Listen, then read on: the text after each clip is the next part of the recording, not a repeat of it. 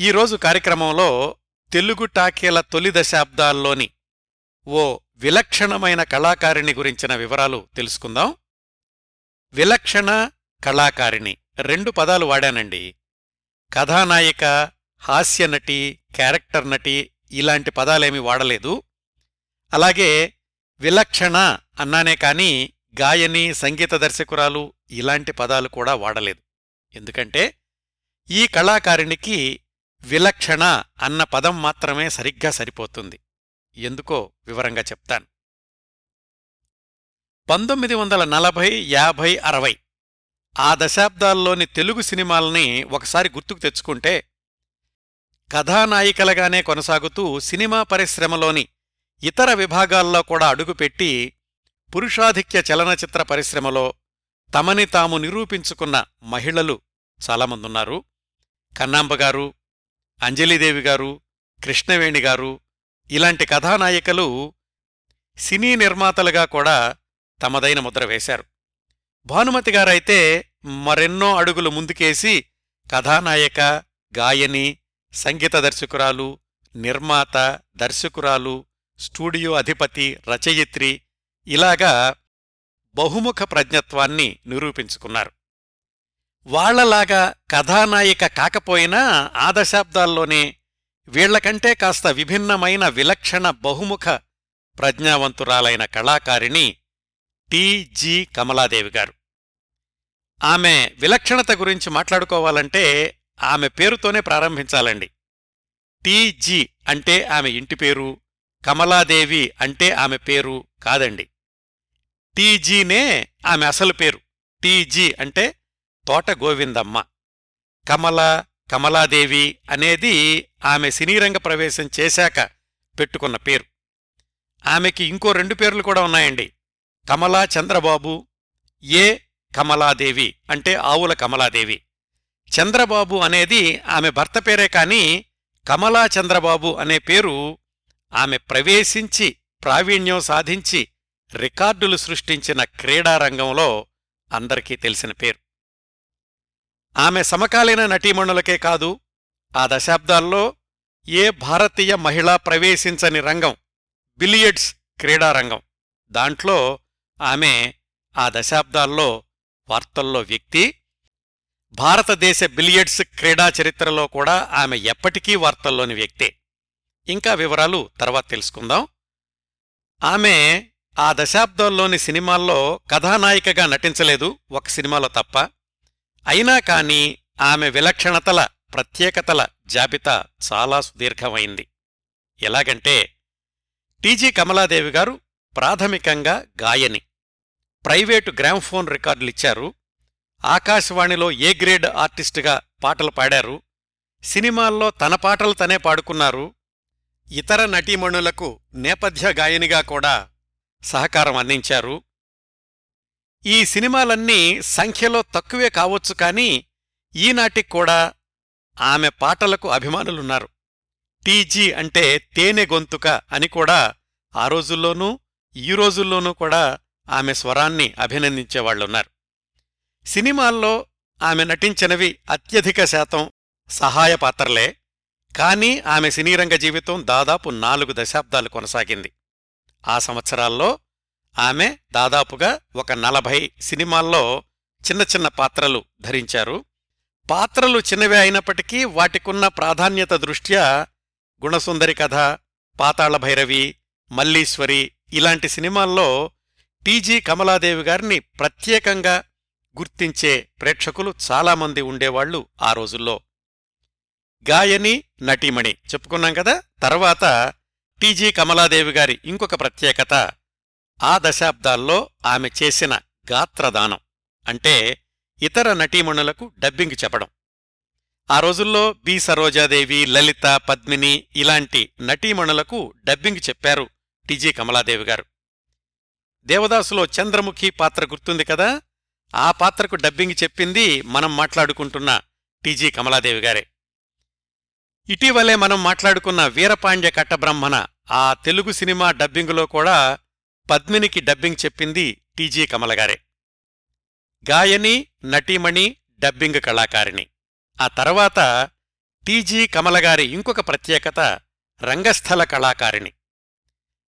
ఆమె సినీరంగ ప్రవేశం చేసిన కొత్తలోనే రంగస్థలం మీద నటీమణిగా కూడా నాటకాల్లో పాత్రలు ధరించడం ప్రారంభించారు. తొలి రోజుల్లో బళ్ళారి రాఘవ గారి లాంటి వాళ్ళతో కూడా కలిసి నటించటంతో పాటు కొన్ని దశాబ్దాలు కొనసాగిన ఆమె రంగస్థల జీవితంలో అలెగ్జాండర్ నాటకంలో రుక్సానా పాత్రను పాతిక సార్లు ప్రదర్శించడం లాంటి రికార్డులు కూడా సృష్టించారు. గాయని నటీమణి డబ్బింగ్ కళాకారిణి రంగస్థల నటీమణి ఇంతవరకు చెప్పుకున్నాం కదా. ఆ తర్వాత టీజీ కమలాదేవి గారి ప్రత్యేకత నాటకాల నిర్వహణ. మద్రాసులో దశాబ్దాల పాటు సాంస్కృతిక సేవలందించిన ఆంధ్ర మహాసభ ఆధ్వర్యంలో ఇతర బృందాల నాటకాలను ఆహ్వానించి మద్రాసులో ప్రదర్శింపచేసేవాళ్ళు ఆ సంస్థ తరఫునే సంవత్సరానికి ఒక వారం పాటు నాటకాల పోటీలు కూడా నిర్వహిస్తూ ఉండేవాళ్ళు కమలాదేవి గారు. గాయని నటీమణి డబ్బింగ్ కళాకారిణి రంగస్థల నటీమణి నాటక ప్రదర్శనల నిర్వాహకురాలు. తర్వాత టీజీ కమలాదేవి గారికున్న మరొక ప్రత్యేకత సాంస్కృతిక సంస్థల నిర్వహణ. చెన్నపురి ఆంధ్ర మహాసభ. ఆ సంస్థలో పంతొమ్మిది వందల యాభైలో సభ్యురాలిగా చేరాక కమలాదేవి గారు పంతొమ్మిది వందల యాభై ఆరు నుంచి దాదాపు యాభై సంవత్సరాల పాటు కార్యదర్శిగా అధ్యక్షురాలిగా పనిచేసి తన నిర్వహణలో అనేక సాంస్కృతిక కార్యక్రమాలను ఏర్పాటు చేశారు మద్రాసులో. ఇంతవరకు ఎన్ని చెప్పుకున్నామండి? గాయని నటీమణి డబ్బింగ్ కళాకారిణి రంగస్థల నటీమణి నాటక ప్రదర్శనల నిర్వాహకురాలు సాంస్కృతిక సంస్థల నిర్వహణ. వీటన్నింటితో పాటు ఆమెకున్న ప్రత్యేకతల్లో ప్రత్యేకత బిలియడ్స్ క్రీడాకారిణి అని మొదట్లోనే చెప్పాను కదా. ఆమె కాలు మోపిన ఈ రంగాలు చాలా వాటిల్లో ఆ రోజుల్లో పురుషులే ప్రముఖ పాత్ర పోషిస్తూ ఉండేవాళ్ళు అలాంటి సమయంలో టీజీ కమలాదేవి గారు ఇన్ని రంగాల్లోనూ కేవలం ప్రవేశించడమే కాకుండా తనదైన ముద్ర వేశారు తన ప్రత్యేకతను నిలబెట్టుకున్నారు. ఇదండి టీజీ కమలాదేవి గారి ప్రత్యేకతల గురించిన ఉపోద్ఘాతం. ఇప్పుడు కమలాదేవి గారి విషయంలో విలక్షణ కళాకారిణి అన్న పదాలు ఎంత సముచితమైన ప్రయోగమో శ్రోతలందరూ అంగీకరిస్తారనుకుంటాను. ఇంకా వివరాల్లోకి వెళదాం. అంతకుముందు టీజీ కమలాదేవి గారి గురించిన ఈ కార్యక్రమం కోసం నేను సంప్రదించిన వనరుల గురించి చెప్తాను. టీజీ కమలాదేవి గారి గురించిన సంక్షిప్త కార్యక్రమాన్ని నేను ఎనిమిది సంవత్సరాల క్రిందట ప్రసారం చేశాను. కానీ అది చాలా క్లుప్తంగా ఉండడం అప్పటికున్నటువంటి పరిమితుల దృష్ట్యా ఎక్కువ వివరాలు సేకరించలేకపోవడం వల్ల మరిన్ని వనరుల్ని పరిశీలించి వీలైనంత సమగ్రంగా ఈ కార్యక్రమాన్ని మీ ముందుకు తీసుకొస్తున్నాను. టీజీ కమలాదేవి గారు సినీ రంగంలో కథానాయిక లాంటి ప్రధాన పాత్రలు ధరించకపోవడం వల్ల ఇతర నటీమణుల గురించి లభ్యమైనంతగా ఆమె గురించిన సమాచారం లభ్యం కావడం లేదు. ఆరుద్ర గారు తన సినీ మినీ కబుర్లు అనే పుస్తకంలో టీజీ కమలాదేవి గారి గురించి ఏడు పేజీల సమాచారం పొందుపరిచారు. ఇరవై సంవత్సరాల క్రిందటే కంపెల్ల రవిచంద్రన్ గారు టీజీ కమలాదేవి గారిని ఇంటర్వ్యూ చేసి ఆంధ్రజ్యోతి ఆదివారం సంచికలో ఒక వ్యాసం రాశారు రెండు వేల నాలుగు డిసెంబర్ సంచిక హాసంలో ఇంద్రగంటి జానకీబాలగారు కమలాదేవి గారి గురించి ఒక వ్యాసం వ్రాశారు. పంతొమ్మిది వందల యాభైలో తెలుగు స్వతంత్ర అనే పత్రికలో టీజీ కమలాదేవి గారి గురించి ఒక వ్యాసం వచ్చింది. కమలాదేవి గారు నటించిన సినిమాల గురించినటువంటి వ్యాసాలలో ఆమె గురించిన విశేషాలు అక్కడక్కడ దొరుకుతున్నాయి. చిత్తూరు నాగయ్య గారి ఆత్మకథలో కొన్ని సంగతులున్నాయి. ఆమె మరణించినప్పుడు ఎంఎల్ నరసింహం గారు లాంటి ప్రముఖ సినీ జర్నలిస్టులు వ్రాసిన వ్యాసాల్లో మరికొన్ని విశేషాలున్నాయి. ఒక విధంగా చెప్పాలంటే ఆమె మరణించినప్పుడు సినిమా పత్రికల కంటే కూడా స్పోర్ట్స్ మ్యాగజైన్స్ కమలాదేవి గారి గురించి ఎక్కువ వ్యాసాలు ప్రచురించారు. వీటన్నింటి నుంచి సేకరించిన సమాచారాన్ని విశ్లేషించి వాటిలో అక్కడక్కడా ఉన్న పొరపాట్లను సరిదిద్ది వివిధ సంఘటనల తేదీల ఖచ్చితత్వాన్ని హేతుబద్ధంగా సవరించి వీలైనంత సమగ్రంగా ఈ కార్యక్రమాన్ని మీ ముందుకు తీసుకొచ్చే ప్రయత్నం చేస్తున్నాను. ఆయా పత్రికలకు పాత్రికేయులకు వ్యాసరచయితలకు హృదయపూర్వకంగా కృతజ్ఞతలు తెలియచేస్తున్నాను ఇప్పుడు తోట గోవిందమ్మ టీజీ కమలాదేవి తేనెగొంతుక కమలాదేవి గారి జీవిత విశేషాల్లోకి వెళదాం. టీజీ కమలాదేవి గారి నాన్నగారి పేరు తోట కృష్ణస్వామి నాయుడు అమ్మగారి పేరు లక్ష్మమ్మ. కృష్ణస్వామి నాయుడు గారు చిత్తూరు జిల్లా కార్వేటి నగరంలో ఫారెస్ట్ డిపార్ట్మెంటులో పనిచేస్తూ ఉండగా గోవిందమ్మ జన్మించారు. ఆవిడకి ఇద్దరు అక్కయ్యలు ఒక తమ్ముడు ఉండేవాళ్ళు గోవిందమ్మ జన్మించింది డిసెంబర్ ఇరవై తొమ్మిది పంతొమ్మిది వందల ఇరవై ఎనిమిది. పుట్టిన సంవత్సరం గురించి వివిధ వ్యాసాల్లో వివిధ రకాలుగా వ్రాశారు.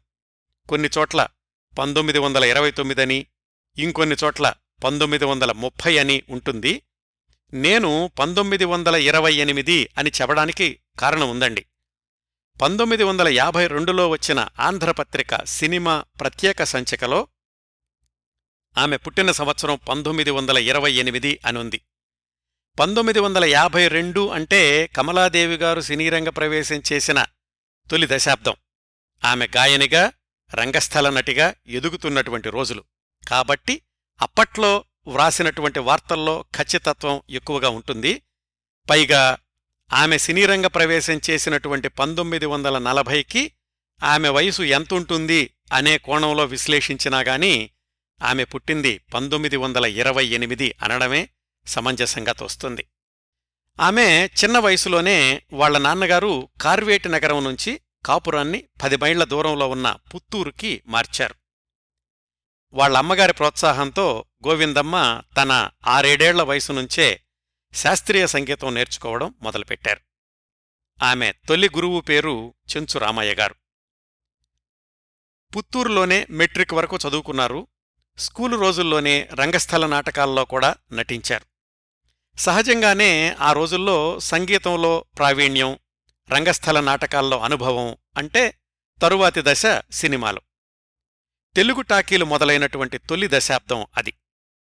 చిన్నపిల్లైన గోవిందమ్మకి సినిమాలంటే ఆసక్తి ఏర్పడింది. పంతొమ్మిది వందల ముప్పై తొమ్మిదిలో విడుదలైన చిత్తూరు నాగయ్య గారి రెండవ చిత్రం వందే మాతరం చక్కటి విజయాన్ని సాధించింది. ఆ చిత్ర బృందం ఆంధ్రదేశంలోని ముఖ్యమైన నగరాల్లో పర్యటించారు. ఆ పర్యటనలో చిత్తూరు నాగయ్య గారికి పుత్తూరులో సన్మాన సభ జరిగింది. దాంట్లో పదేళ్ళ గోవిందమ్మ ప్రార్థనా గీతం పాడారు. నాగయ్య గారికి అది బాగా నచ్చింది. బిఎన్ రెడ్డి గారికి సిఫారసు చేస్తాను అన్నారు. బిఎన్ రెడ్డి గారి రెండో చిత్రం సుమంగళిలో అవకాశం వస్తుంది అనుకున్నారు కాని అలా జరగలేదు. అదే పర్యటనలో వందేమాతరం యూనిట్ వాళ్ళు ఏలూరులో మాలతిగారిని చూసి సుమంగళిలో ప్రధాన పాత్రకు తీసుకోవడం ఆ విశేషాలన్నీ మాలతిగారి గురించిన కార్యక్రమంలోనూ అలాగే వందేమాతరం చిత్రం గురించిన కార్యక్రమంలో కూడా చెప్పాను.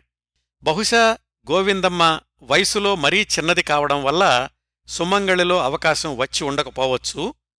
ఆ రోజుల్లో గ్రామ్ఫోన్ రికార్డింగ్ కంపెనీ వాళ్ళు ఊరూరు తిరుగుతూ గాయనీ గాయకుల్ని ఎంపిక చేసి మద్రాసుకు పిలిపించి పాటలు రికార్డింగ్ చేస్తూ ఉండేవాళ్ళు అట్లాగా ఒడియన్ కంపెనీ రిప్రజెంటేటివ్స్ పుత్తూరు వచ్చినప్పుడు గోవిందమ్మ పాటలు విని తమ కంపెనీలో పాటలు రికార్డింగ్ చేయడానికి మద్రాసు రండి అని ఆహ్వానించారు.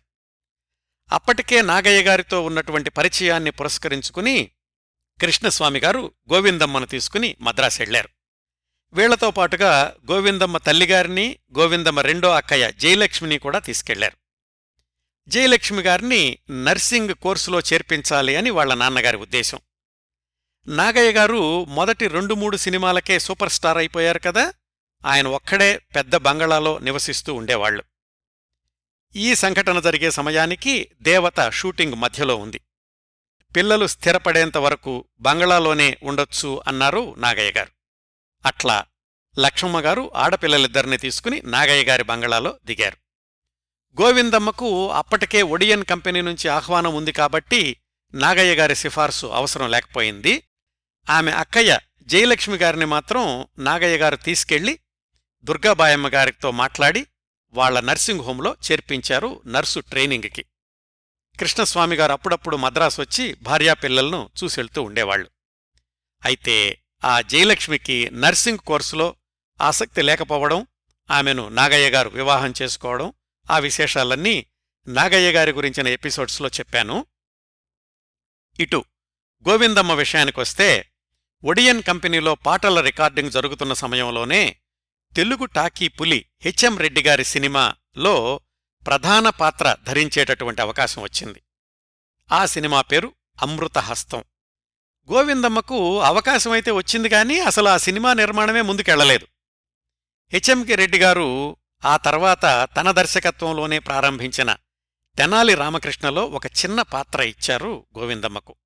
అప్పటికీ ఆమె వయసు కేవలం పన్నెండు సంవత్సరాలు. తెనాలి రామకృష్ణ పాటల పుస్తకంలో కూడా ఆమె పేరు లేదు అంటే అంత ప్రాధాన్యత ఉన్న పాత్ర కాదన్నమాట. ఆరుద్ర గారు వ్రాసిన ప్రకారం ఆ సినిమాలో ఎల్వి ప్రసాద్ గారు ధరించిన పాత్రకు భార్యగా నటించారు గోవిందమ్మ. చాలా చోట్ల ఆమె నటించిన మొదటి చిత్రం చూడామణి అని రాసుంటుంది కాని విడుదల ప్రకారం చూస్తే తెనాలి రామకృష్ణ ఆమె నటించినటువంటి మొట్టమొదటి చిత్రం. పంతొమ్మిది వందల నలభై ఒకటి మార్చి ఇరవై రెండున విడుదలైంది. ఆ సంవత్సరమే విడుదలైన మరొక మూడు సినిమాల్లో నటించారు కమలాదేవి. అన్నీ కూడా చిన్న పాత్రలే. బహుశా ప్రధాన పాత్రలో సినీ జీవితం మొదలై ఉంటే ఆమె భవిష్యత్తు ఇంకోలాగా ఉండేదేమో కాని మొదట్లోనే వరుసగా చిన్న చిన్న పాత్రలకే పరిమితమైపోవడంతోటి అదే ధోరణి ఆమె సినిమాల్లో నటించినంతకాలం కొనసాగింది. మధ్యలో ఒక తమిళ సినిమాలో ప్రధాన పాత్ర పోషించినప్పటికీ అది కూడా కమలాదేవి గారిని భవిష్యత్తుని మార్చలేకపోయింది. ఆ విశేషాలు టైం లైన్లో కొద్ది నిమిషాల్లో చెప్తాను. పంతొమ్మిది వందల నలభై ఒకటిలో ఆమె నటించిన విడుదలైన రెండో చిత్రం పంతొమ్మిది వందల నలభై ఒకటి మేలో విడుదలైనటువంటి దక్షయజ్ఞం. అందులో ఆమె పాత్ర పేరు రోహిణి. చంద్రుడికి రోహిణికి ఒక యుగళగీతం కూడా ఉంటుంది. అందులో తన భాగం తనే పాడుకున్నారు కమలాదేవిగా మారినటువంటి గోవిందమ్మ. తొలి సంవత్సరాల్లో కేవలం కమలాదేవి అని మాత్రమే పేరుండేది. తరువాతి సంవత్సరాల్లో టీజీ కమల అని టీజీ కమలాదేవి అని టైటిల్స్లో వేస్తుండేవాళ్ళు పంతొమ్మిది వందల నలభై ఒకటిలో విడుదలైన కమలాదేవి నటించిన మూడవ చిత్రం మే పదిహేడున విడుదలైన చూడామణి సాంఖ్యక చిత్రం. ఆ సినిమాలో మళ్ళీ ఆమె పేరు గోవిందమ్మ అనే ఉంటుంది. అందులో హీరో సిఎస్ఆర్కి చెల్లెలు వేషం వేశారు గోవిందమ్మగారు ఆ సంవత్సరమే ఆమె నటించిన నాలుగవ చిత్రం డిసెంబర్లో విడుదలైన ప్రతిభావారి పార్వతీ కళ్యాణం. అందులో పార్వతి చెలికత్తెలు జయ విజయ అని ఇద్దరుంటారు. వాళ్ళల్లో జయ పాత్రలో నటించింది కమలాదేవి. ఆ పాత్రలో ఆమె ఐదు పాటలు పాడుకున్నారు. కొన్ని వాటిల్లో బృందగానలే అనుకోండి. అదండి టీజీ కమలాదేవి గారి తొలి సినీరంగ సంవత్సరం.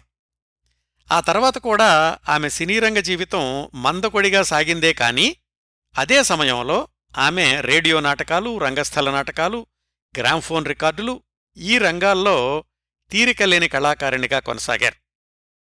మన కథనం సరళంగా ఉండడానికి టైం లైన్లో ముందుకి వెనక్కి వెళుతూ టీజీ కమలాదేవి గారు వివిధ రంగాల్లో చేసినటువంటి కృషి గురించి తెలుసుకుందాం. ముందుగా మిగిలిన సినీరంగ జీవితం గురించి మాట్లాడుకుందాం. పంతొమ్మిది వందల నలభై మూడులో విడుదలైన ఘంటసాల బలరామయ్య గారి గరుడ గర్వభంగం అనే సినిమాలో భానుమతి గారు సత్యభామగా నటిస్తే ఆమె చెలికత్తెగా నటించారు కమలాదేవి. అందులో పురుషులు సామాన్యుల మరపించి నమ్మింతురే అనే పాట కూడా తన పాట తనే పాడుకున్నారు కమలాదేవి. ఆ తర్వాత టీజీ కమలాదేవి నటించిన సినిమాల్లో చెప్పుకోదగింది అక్కిరేని గారు తొలిసారి ప్రధాన పాత్రలో నటించిన సీతారామజననం అందులో టీజీ కమలాదేవి అహల్యగా నటించి అహో నే ధన్యనైతినిగా తారకనామా శ్రీరామ అని తన పాట తనే పాడుకున్నారు. ఆ తరువాతి సంవత్సరమే అంటే పంతొమ్మిది వందల నలభై ఐదులో విడుదలైన మాయలోకం. కమలాదేవి గారికి మంచి పేరు తెచ్చిపెట్టింది. దాంట్లో ఆమె నటించిన పాత్ర పేరు లలిత. ఒక పాట కూడా ఉంటుంది. ఇలా వరుసగా రెండు సినిమాల్లో అక్కినేని గారితో కలిసి నటించాక పంతొమ్మిది వందల నలభై ఆరులో విడుదలైన ముగ్గురు మరాఠీలు చిత్రంలో అక్కినేని నాగేశ్వరరావు గారు ఫిరోజీరావుగా నటిస్తే పక్కన కథానాయిక రఘుబాయిగా నటించారు టీజీ కమలాదేవి. ఆ సినిమాలో వాళ్ళిద్దరూ కలిసి చల్ చలో వయ్యారి షికారి అనే యుగళగీతం కూడా పాడుకున్నారు. తొలి రోజుల్నుంచే అక్కినేని గారిని ఈమె అన్నయ్య అని పిలిస్తే ఆయన కమలాదేవి గారిని గోవిందమ్మ అని పిలుస్తూ ఉండేవాళ్ళట అక్కినే నాగేశ్వరరావు గారు తనంటే ఎంత అభిమానంగా ఉండేవాళ్ళో చెబుతూ ముగ్గురు మరాఠీలు షూటింగ్ సందర్భంలో జరిగిన ఒక సంఘటన గురించి టీజీ కమలాదేవి గారు ఒక ఇంటర్వ్యూలో ఇలా చెప్పారు. ముగ్గురు మరాఠీలు షూటింగ్లో ఒకసారి ఏదో పాట రికార్డింగ్ జరుగుతోందట శోభనాచల స్టూడియోలో. అక్కినే నాగేశ్వరరావు గారు టీజీ కమలాదేవి గారు కన్నాంబ గారు పాడుతున్నారు. మధ్యాహ్నం మొదలుపెట్టినటువంటి పాట ఎందుకనో గాని చాలా ఆలస్యమై ఐదింటి వరకు కూడా పూర్తి కాలేదు. మధ్యలో బ్రేక్ ఇచ్చారు. కన్నాంబ గారు బాగా పేరున్నటువంటి నటీమణి కాబట్టి ఆవిడికి టీ టిఫిను ఇలాంటివన్నీ కూడా ప్రొడక్షన్ మేనేజర్ దగ్గరుండి చూసుకున్నాడు. కమలాదేవి గారు అక్కినే నాగేశ్వరరావు గారు చిన్నపిల్లలు కదా? అందుకని వాళ్ళ గురించి ఎవరూ పట్టించుకోలేదు. అక్కినేని గారి కోపం వచ్చి వెంటనే సైకిల్ వేసుకుని లజ్ రోడ్డుకెళ్ళి కేకులు తీసుకొచ్చి గోవిందమ్మకిచ్చి తను కూడా తిన్నారు. అంత ప్రేమగా ఉండేవాళ్ళు అప్పట్నుంచి అందుకనే ఆయన నాకు అన్నయ్యతో సమానం అని చెప్పుకున్నారు టీజీ కమలాదేవి గారు. ముగ్గురు మరాఠీలు సినిమా విడుదలయ్యే పంతొమ్మిది వందల నలభై ఆరుకి ఆమె వయసు పద్దెనిమిది సంవత్సరాలు. అప్పటికే రంగస్థల నాటకాల్లో కూడా నటిస్తున్నారు అని తెలుసుకున్నాం కదా? అనార్కలి అనే నాటకంలో ఆమె హీరోయిన్ అయితే హీరోగా నటించింది ఆవుల చంద్రబాబు నాయుడు అనే నటుడు. ఆయన కేవలం నటుడే కాదు దర్శకుడు కూడా.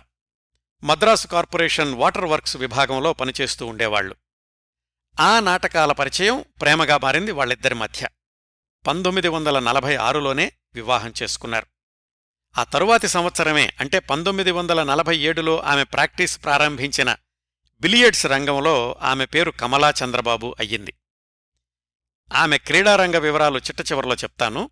మళ్ళీ టీజీ కమలాదేవి గారి సినీ రంగ విశేషాలకొస్తే ఆమె వివాహమైన మరుసటి సంవత్సరమే అంటే పంతొమ్మిది వందల నలభై ఏడులో విడుదలయ్యింది ఆమె ప్రధాన పాత్రలో నటించిన తమిళ చిత్రం కంజన్ కేఏఎన్ జేఏఎన్ అంటే పిసినారి అని అర్థం.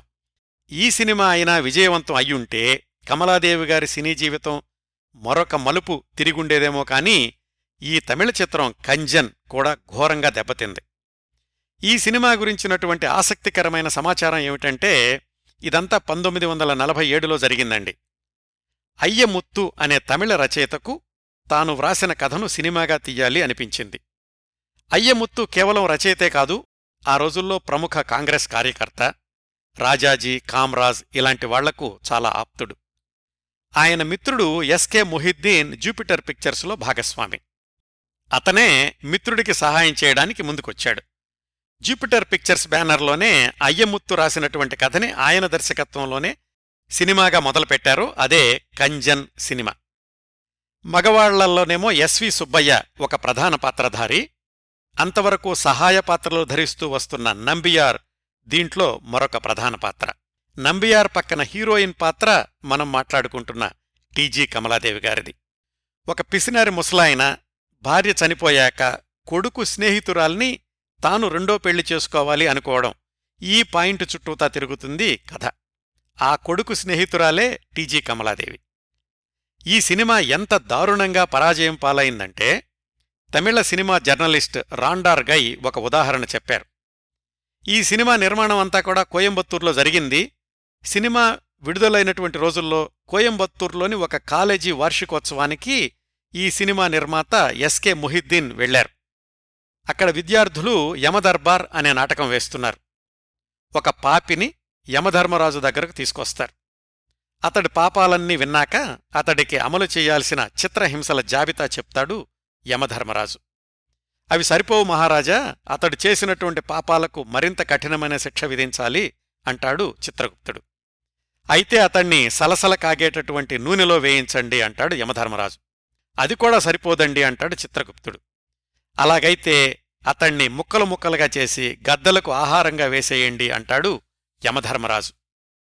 అది కూడా సరిపోదండి అంటాడు చిత్రగుప్తుడు. అయితే ఒక పని చేయండి భూలోకంలో తమిళ దేశంలో కంజన్ అనే సినిమా విడుదలయ్యింది. రోజు మూడాటలు ఆ సినిమా చూపించండి అంటాడు యమధర్మరాజు. అప్పుడు ఆ పాపి అంటాడు మహాప్రభో ఆ సినిమా చూడడం కంటే నన్ను సలసల కాగే నూనెలో వేయించి నా శరీరాన్ని మొక్కలు చేసి కాకులకు గద్దలకు ఆహారంగా వేయండి పర్వాలేదు అని. ఆ నాటకం చూస్తున్నటువంటి కంజన్ చిత్ర నిర్మాత ఈ ఎపిసోడ్ అంతా చూస్తూ బిగ్గరగా నవ్వాడట. నిజానికి ఆ సినిమా నష్టాలు తెచ్చిపెట్టడం అతడికి బాగా కలిసొచ్చింది. ఎందుకంటే అప్పటిదాకా జూపిటర్ పిక్చర్స్ వాళ్ళకి అన్నీ కూడా లాభాలు తెచ్చిపెట్టినటువంటి సినిమాలే. ఇన్కమ్ ట్యాక్స్ తగ్గించుకోవాలి అంటే నష్టాలు చూపించాలి. సరిగ్గా ఆ స్థానాన్ని భర్తీ చేసింది టీజీ కమలాదేవి తొలిసారి కథానాయికగా నటించిన పరాజయం పాలైనటువంటి తమిళ చిత్రం కంజన్. విచిత్రం ఏమిటంటే సినిమా అంత ఫెయిల్ అయినప్పటికీ అందులో నటించినటువంటి నంబియార్కి తర్వాత అద్భుతమైనటువంటి పాత్రలు దొరికాయి. అందులోనే పాటలు పాడిన మరియప్ప అనే గాయకుడికి కూడా విపరీతంగా గిరాకీ పెరిగింది ఆ సినిమా తర్వాత. ఒక్క టీజీ కమలాదేవికే మళ్ళీ కథానాయికగానే కాదు అసలు తమిళ సినిమాల్లోనే నటించే అవకాశం రాలేదు. ఈ పరాజయం తర్వాత టీజీ కమలాదేవి గారిని ఈ కూడా గుర్తు చేసే చిత్రం గుణసుందరి కథ. పంతొమ్మిది వందల నలభై తొమ్మిదిలో విడుదలై సంచలన విజయం సాధించినటువంటి చిత్రం. ఈ సినిమాలో కమలాదేవి పాటలు తాను పాడుకోవడమే కాకుండా యక్షిణీ పాత్ర వేసినటువంటి జూనియర్ లక్ష్మీరాజ్యంకి నేపథ్యగానం కూడా చేశారు. అదే ఈవనిలో కోయిలనై అనే పాట. ఈ సినిమా నుంచే కమలాదేవి ఇతర నటీమణులకు నేపథ్యగానం చేయడం కూడా మొదలయింది తర్వాత రోజుల్లో దొంగలున్నారు జాగ్రత్తలో జీవరలక్ష్మి గారికి భక్త రామదాసులో కన్నాంబ గారికి కూడా ప్లేబ్యాక్ పాడారు. గుణసుందరి కథ తర్వాత ఎన్టీఆర్ హిట్ సినిమాలు మల్లీశ్వరి పాతాళ భైరవి వీటిల్లో కూడా టీజీ కమలాదేవి గారు నటించారు. అఫ్కోర్స్ అన్నీ చిన్న పాత్రలే అనుకోండి. అయినా కాని ఆమెను ప్రేక్షకులు గుర్తుంచుకునేటటువంటి పాత్రలే అవన్నీ. పాతాళ భైరవిలో ఇతిహాసం విన్నారా అంటూ సాగే బుర్రకథ తరహా పాటలో నర్తిస్తూ నటిస్తూ స్వయంగా పాడారు టీజీ కమలాదేవి గారు.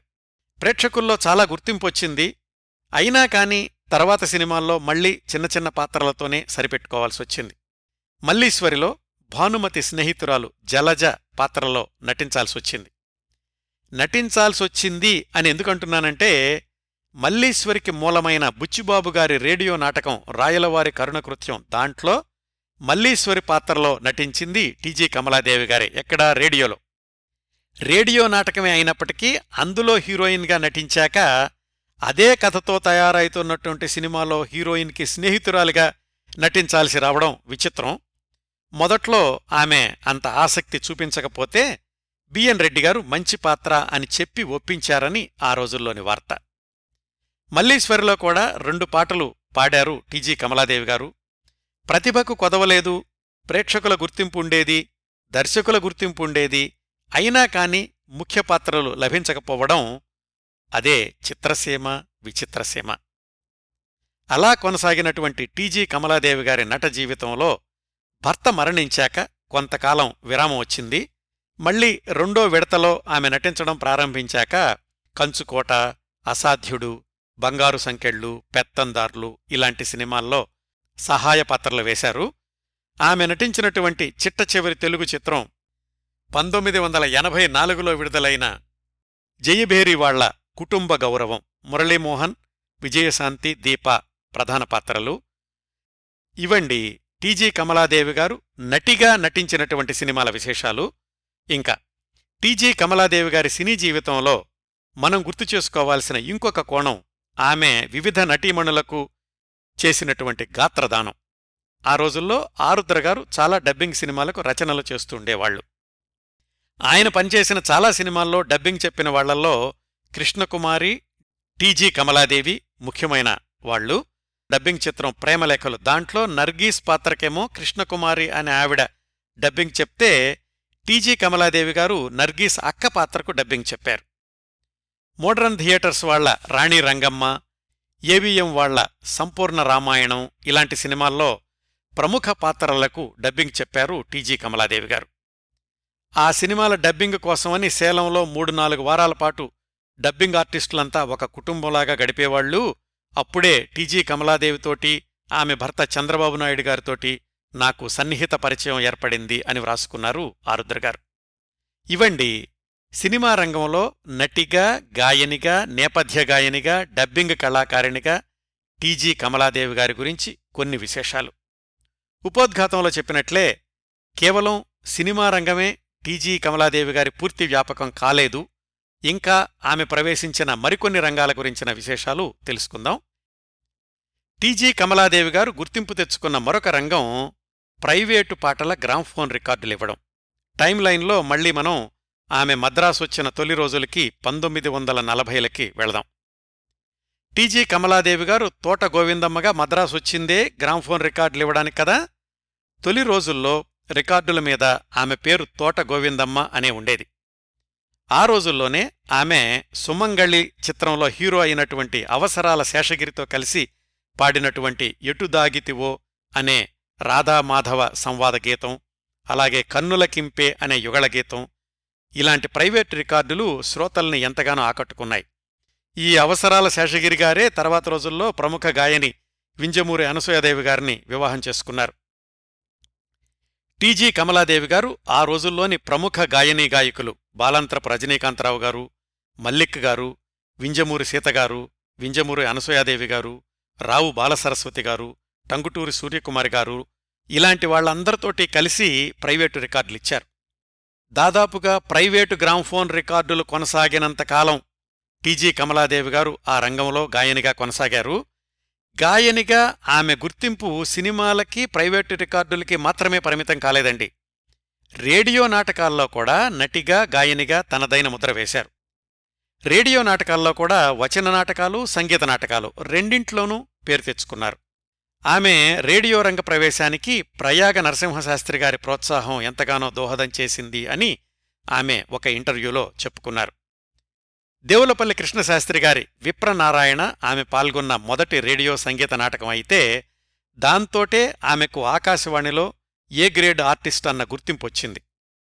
పంతొమ్మిది వందల యాభై వచ్చేసరికే రేడియోలో ఆమె వందల నాటకాల్లో పాల్గొన్నారు అని తెలుగు స్వతంత్ర పత్రికలోని వ్యాసంలో పేర్కొన్నారు. బేహుల లకుమాదేవి ఇలాంటి నాటకాల్లో టైటిల్ పాత్ర కమలాదేవి గారిదే. వీటిల్లో ఆమె నటన గానం ఆ రెండూ కూడా గంగా యమునా సంగమంలాగా మేళవించాయి అని అప్పటి పత్రికలు ఎంతగానో ప్రశంసించాయి. హీర్ రాంఝా అనే పంజాబీ కథను తెలుగులోకి అనువదించి రేడియో నాటికగా ప్రసారం చేసినప్పుడు దాంట్లో హీర్ పాత్రధారిణి కమలాదేవి గారే. దాంట్లో కూడా రసవత్తరమైనటువంటి పాటలు పాడారు. బుచ్చిబాబు గారి ఆత్మవంచన గోపీచంద్ గారి మాంచాల పశ్చిమ వాహిని ఇంకా సంగీత రూపకాలు లకుమాదేవి నాగకన్య కిన్నెరసాని ఇలా చెప్పాలంటే టీజీ కమలాదేవి గారు పాల్గొన్న రేడియో నాటకాల రూపకాల జాబితా చాలా పెద్దదండి. ఒక విధంగా చెప్పాలంటే ఆ రోజుల్లో సినిమాల్లో ఆమె ధరించిన పాత్రలు సహాయ పాత్రలే అయినప్పటికీ రేడియోలో మాత్రం ఆమె స్టార్. ఇంకా టీజీ కమలాదేవి గారు కాలు మోపి పేరు ప్రఖ్యాతులు తెచ్చుకున్న మరొక రంగం రంగస్థల నాటకాలు. వీటిని కూడా మద్రాసు చేరినటువంటి తొలి రోజుల్లోనే ప్రారంభించారు. సరిగ్గా చెప్పాలంటే రేడియో నటీమణి కావడానికి ముందే రంగస్థల నటీమణి అయ్యారు కమలాదేవి గారు. చివరి వరకు కూడా టీజీ కమలాదేవి గారు సన్నిహితులతో చెప్తుండేవాళ్ళట ఎన్ని సినిమాల్లో నటించినప్పటికీ రంగస్థలం అంటేనే నాకు ఎక్కువ ఇష్టం అని. సావిత్రి నాటకంలో నారదుడు తులాభారంలో నళిని కీచక వధలో ఉత్తర తొలి రోజుల్లో టీజీ కమలాదేవి గారికి పేరు తెచ్చినటువంటి పాత్రలు. పంతొమ్మిది వందల నలభై ఒకటి నుంచి నాలుగు దశాబ్దాలు పైగా కొనసాగిన ఆమె రంగస్థల జీవితంలో పౌరాణిక చారిత్రక సాంఘిక నాటకాలు తెలుగులోనూ తమిళంలోనూ కూడా ప్రదర్శించారు.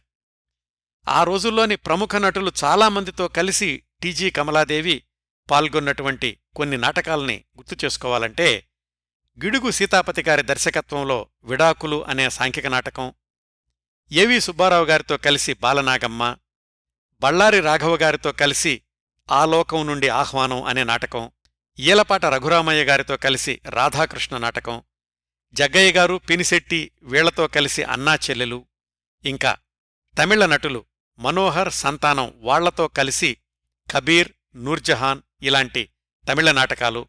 ఇట్లా నలభై సంవత్సరాలు పైగా వందలాది నాటకాల్లో నటించినటువంటి విశిష్ట నటీమణి టీజీ కమలాదేవి గారు. ఇవన్నీ కూడా ఆమె సినిమాల్లో రేడియోల్లో నటిస్తున్నటువంటి రోజుల్లోని కార్యక్రమాలేనండి. సమర్థురాలైనటువంటి కళాకారిణి సమాంతరంగా ఎన్ని రంగాల్లోనైనా రాణించవచ్చు అనడానికి గొప్ప ఉదాహరణ టీజీ కమలాదేవి గారు.